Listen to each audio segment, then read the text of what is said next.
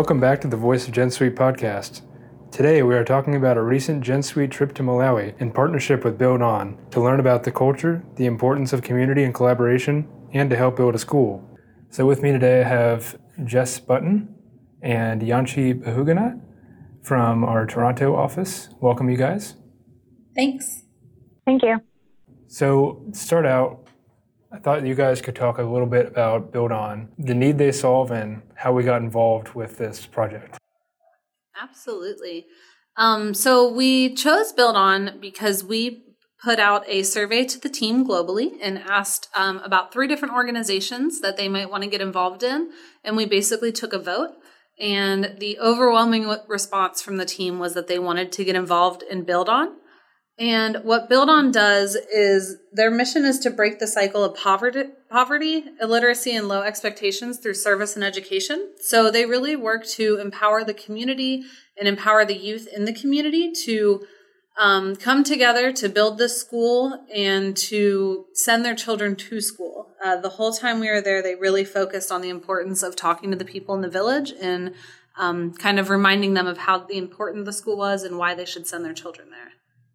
So, next, I want to talk a little bit about Malawi. As many of us know, it's a country in Africa. Perhaps give us a little overview of the culture, background of the general landscape there, social, economic, and political. So I'd say when we when we first got there, we realized very quickly how welcoming the community was. Um, when we first when I first landed in Malawi, I noticed um, and something that Yanchi had mentioned was that the airport must have been very small because we did a complete turn on the runway. We didn't like go down another runway. We did like a U turn in the plane. So that was kind of an interesting thing that she had brought up um, that I actually didn't even realize. I was asleep, but it kind of made us realize quickly it was a very small airport. Um, and then when we went through the city and we were driving to Kasungu, which was the village. The history of Malawi, or what we were at least shown on our last day in Lilongwe, was that um, the history came from their president. He was a very, very peaceful man and really wanted to um, bring the the communities together, bring the country together, and really um, kind of start their own culture and their own government and their own systems and their own way of doing things because up until he became president they were Malawi was under British rule. And he really saw the people of his country getting taken advantage of and being used in situations where um, they were essentially like the first men on the line for wars and things like that where he was like we're not even fighting for our own people. We really need to do that. So he made a huge change being their first president um, to be able to kind of establish malawi and start some of their own systems, get their own currency and things like that so that they could be set up for more fair trade and more um, kind of a better political climate. And one uh, other interesting thing about Kamuzu Banda was that he was a medical professional. Um, the people there told us that he went to South Africa, in UK to study, and then he came back just because he wanted freedom for his, his people. Um, and then he formulated like four pillars of their society, which I thought was pretty interesting um, unity, loyalty, obedience, and discipline, which the people swear by. Um, another interesting fact that came up was that their currency, which is Malawian kwacha, uh, where kwacha means dawn, so it's like rising of the new sun, and which is why they named their currency as as kwacha. So I thought that was pretty interesting about their history. What's something that surprised you while you were there? One of the things that I was really surprised by was that the society was a matriarchal society where, at least in our village that we were in, the men in the village would actually need to pay to marry the women, and then they would also move to the woman's village. Um, so when we were on the work site, we really noticed a mutual respect between the men and the women in the village. There was no catcalling. There was no um, people, you know, staring at others for different reasons. It was just very much everyone working together and really coming together as a community to do something good for themselves. So I thought that was really cool. To add to that, I did not feel out of place for even a second there, even though there were so many people that I didn't know. Um, so that was pretty surprising for me. Another surprising thing was that they didn't have electricity, but at no certain point I felt like they they had no means of entertainment. They had so many songs and dances, and I mean, they kept themselves entertained compared to like our uh, us, where we need like social media, Netflix at every point to entertain ourselves. That that was pretty surprising for me. Not not a lot of screens, and it was really cool. What was one of the primary goals getting involved with Build On? So we knew that um, getting involved with Build On on a, as a corporate uh, entity, we wanted to build a school, and so we had options to kind of look at various different school locations around the world. And when we started researching Malawi and um, saw the area, we really wanted to build our school in Malawi. And then that also meant that we had to raise about $35,000 um, to be able to build the school and then cover costs of sending two team members to Malawi. So our team got super involved. We held all kinds of different fundraisers. We had penny wars in the break room where people brought in their spare change. We had sumo wrestling where you could pay to get into a sumo wrestling suit and wrestle. And Natasha and Mukund were both out there. Um, we also had an event with Kendra Scott where people could go to Kendra Scott and buy jewelry, and then a percentage of whatever we spent that night was sent to Build On directly to help us with our fundraising efforts. And then we also had triple P point um, donations where people, team members could donate their triple P points to go back to um, Build On. And then Gen Suite also matched donations when it came to triple P points. For those who don't know, Triple P Points are Gen Suite's employee incentive program to reward those for positive performance and sales. So, I guess you could elaborate on why we decided to send two of you to Malawi. So, we opened up the competition to um, a lot of the team members who would have been eligible to get visas within a short period of time to go to Malawi. And um, wanted everyone who wanted to go to send in a video of themselves and why they should um, why they should be chosen. So we just had like a quick internal competition where people could submit a video, and then Mukund and Natasha and leadership team voted, and um, we were the lucky ones that were chosen. so why did you personally decide to throw your hat into the ring? Um, yeah. For me, I wanted to get involved from day one. When I first met with Maurice, who was our um, coordinator or our first contact, he's the vice president of business development at Build On. I had a lot of phone calls with him, just gathering information on Build On, finding out how you know how the organization ran and kind of what the goals were. And I knew immediately that this organization made a major impact in the areas that they were at just from hearing stories from him and doing some of my own research, I knew that I wanted to get involved. Um, I've always been very passionate about working with children and animals, and so this to me just seemed like a perfect fit. For me, I thought it was a really good opportunity just because uh, I have always wanted to travel to Africa, and plus, I uh, education and environment are two things I feel strongly about.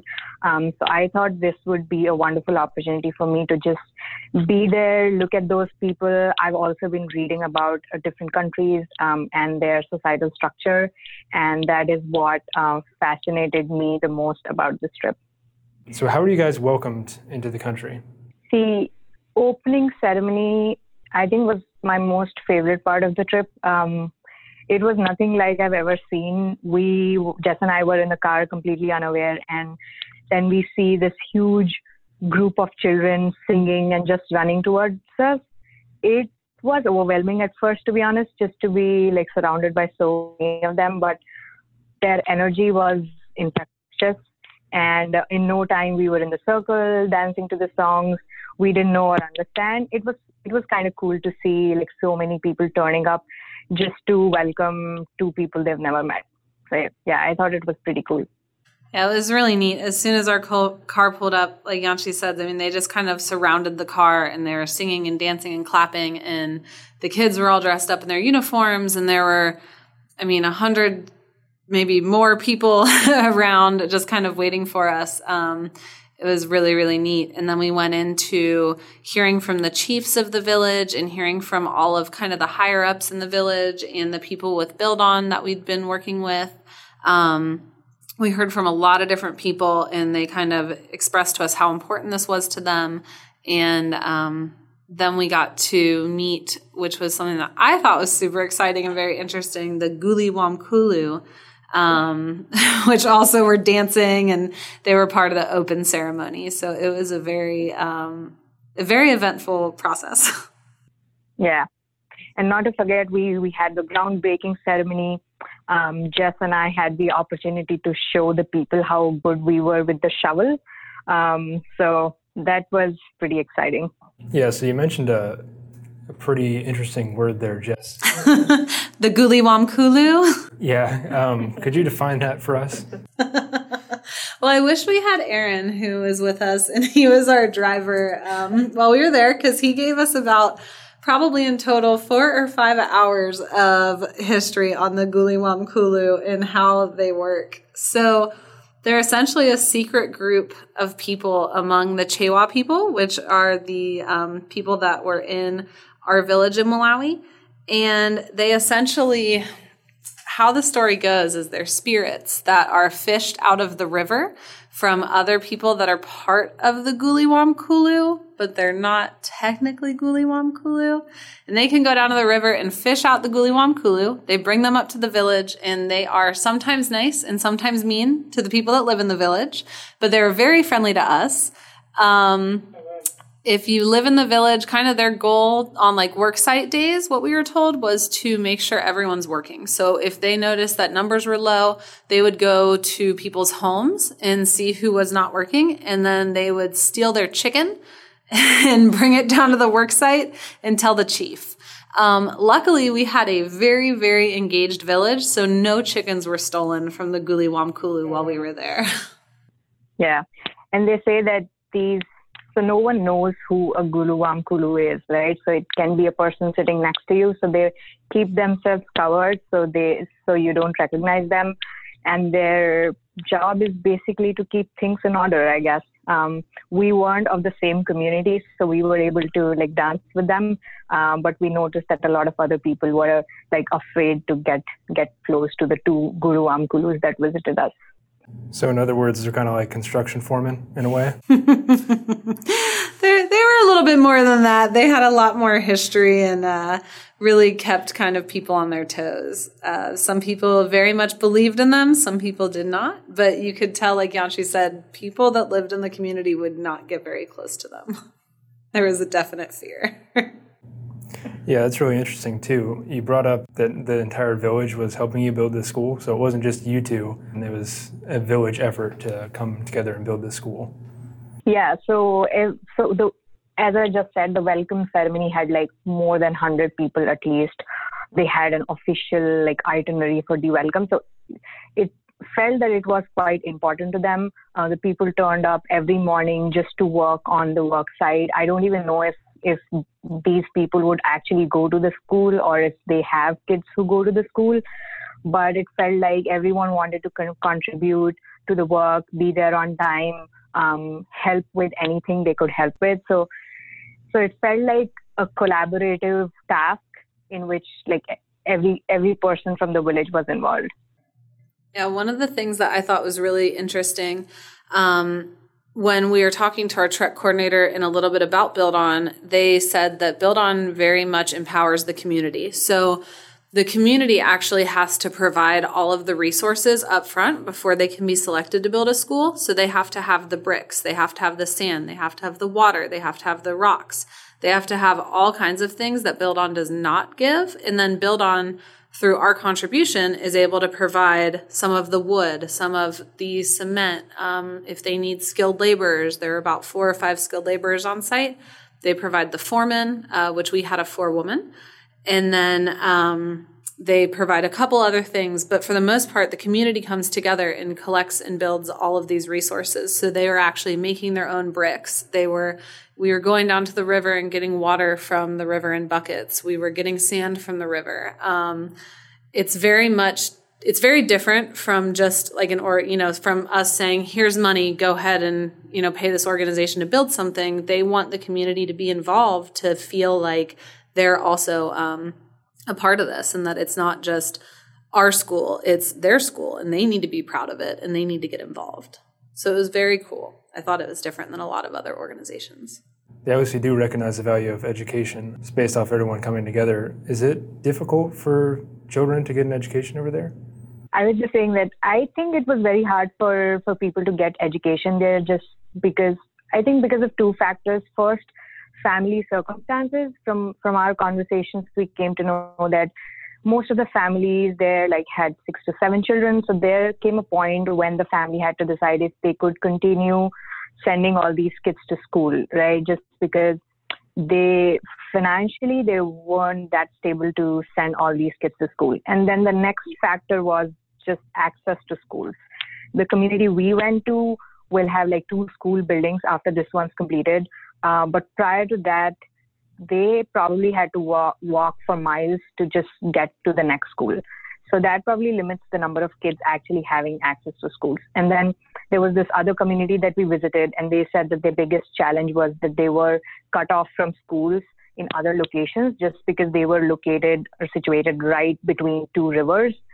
So the, the kids did not have access to schools. So I think those two factors um, are two big challenges for, for them to to like have access to education in school. Yeah, it was very interesting because um, when we got there, I kind of I was a little bit surprised because, like Yashi said, they already had three school buildings standing, and so I was kind of at first like, "Hey, I thought they needed us to build a school and they didn't have anywhere to go." And then we quickly realized that there were over 600 children that attend those schools, and each school each school that was built only has two classrooms. So our school when it is finished, will allow the village to teach standard one through eight in the village, um, which is huge. Like she mentioned, the other community that we went to, they had um, two school buildings, and they they had to teach all of their students in those two. So one through eight. They also offered adult literacy and a program called Enroll. So students that may have dropped out prior to completing school could go back to school and um, learn. And so it was really interesting to just think about just the logistics and dynamics of teaching those that many different grades and offering to adults as well inside of such limited space um, was crazy to me. So it was, I think it's great that we added that last school so that they could do standard one through eight, and now they'll only have to travel if they're selected to go to high school um, which hopefully we get a lot more folks in our village to be selected. When we were there, there was one boy that was just selected to attend high school. And on our way back to the city, our um, translator showed us where that school was. And he, I mean, the, the boy will have to move completely away from his family for the entire year to be able to go. And he can maybe visit in the summer, but um, it's almost like our college situation is their high school situation and the level of education um, for people to get to college is also extremely difficult. Um, when we had a cultural workshop day with the women in the village, we asked the question: if you were able to go to university, would you would you have done it? And immediately, as our translator translated that question, every single woman said. I, which was yes. And they all very enthusiastically said that they wanted to go. So, how important would you say education is in terms of individual growth and the growth of the country as a whole, too? So, education, the term always like reminds me of a quote that I love by Tara Westover. Um, in her book Educated, she said, I think education is just a process of self discovery. And I truly believe that. And everyone should have the means like and resources to go on a little self discovery trip. So I I believe that if this community has access to education, they can understand the world around them and just get out of the little Duankhali community they are, um, build opinions, have point point of view on on things in life. Um, I I got a feeling that they do not lo- know a lot about the world outside Duankhali. Uh, they understand that education is important, and as Jess said, they mentioned that they would like to go to school if they had the resources. Um, they're street smart people, um, and I think some basic education could do wonders for them as an individual and even as a community. Yeah, I would very much agree. Um, one of the cool things that we were able to do was talk to the people in the village in a very candid way, and we were able to ask each other lots of different questions. And I think the two questions that I was the most taken aback by was one of them um, was are there black people in america? which was you know if if you didn't know any better you really wouldn't know. And so it was interesting that they really had no idea about that. And then it got into lots of questions of well can a black man marry a white woman? and things like that that were just to us it's so like yeah of course. But to them it was so different.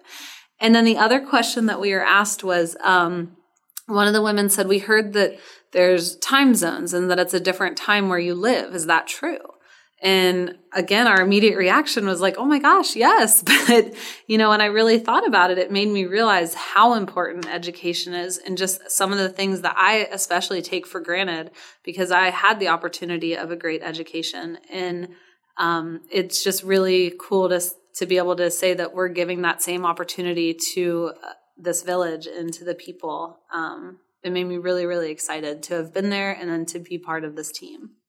So, to kind of wrap this all up, I don't know if this is possible or not, but could you sum up your experience in one word or phrase?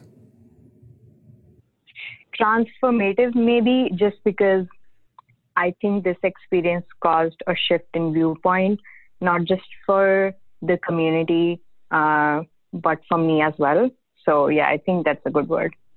I agree. I was gonna say life changing because um, I felt the same. It was it was life changing for me, and also i feel like for a lot of the people in the community um, and some of the people that we worked with from build on it was really cool to just hear people's viewpoints and learn from each other's experiences well was there anything else that either of you wanted to add mm, the road snacks were grilled mice but when we were driving to the airport, we saw all these kids holding out sticks and they had little fires. And our driver said, Do you know what those are? And we said, No. And he said, Those are grilled mice. and that's a good protein snack in Malawi. Did you try any? I have been a vegetarian for 17 years. I did not. nope, we did not. Well, maybe next time when you go back, you'll have to try some of those. All right, I think that'll do it for this episode. Thanks so much for listening, and we will see you next month.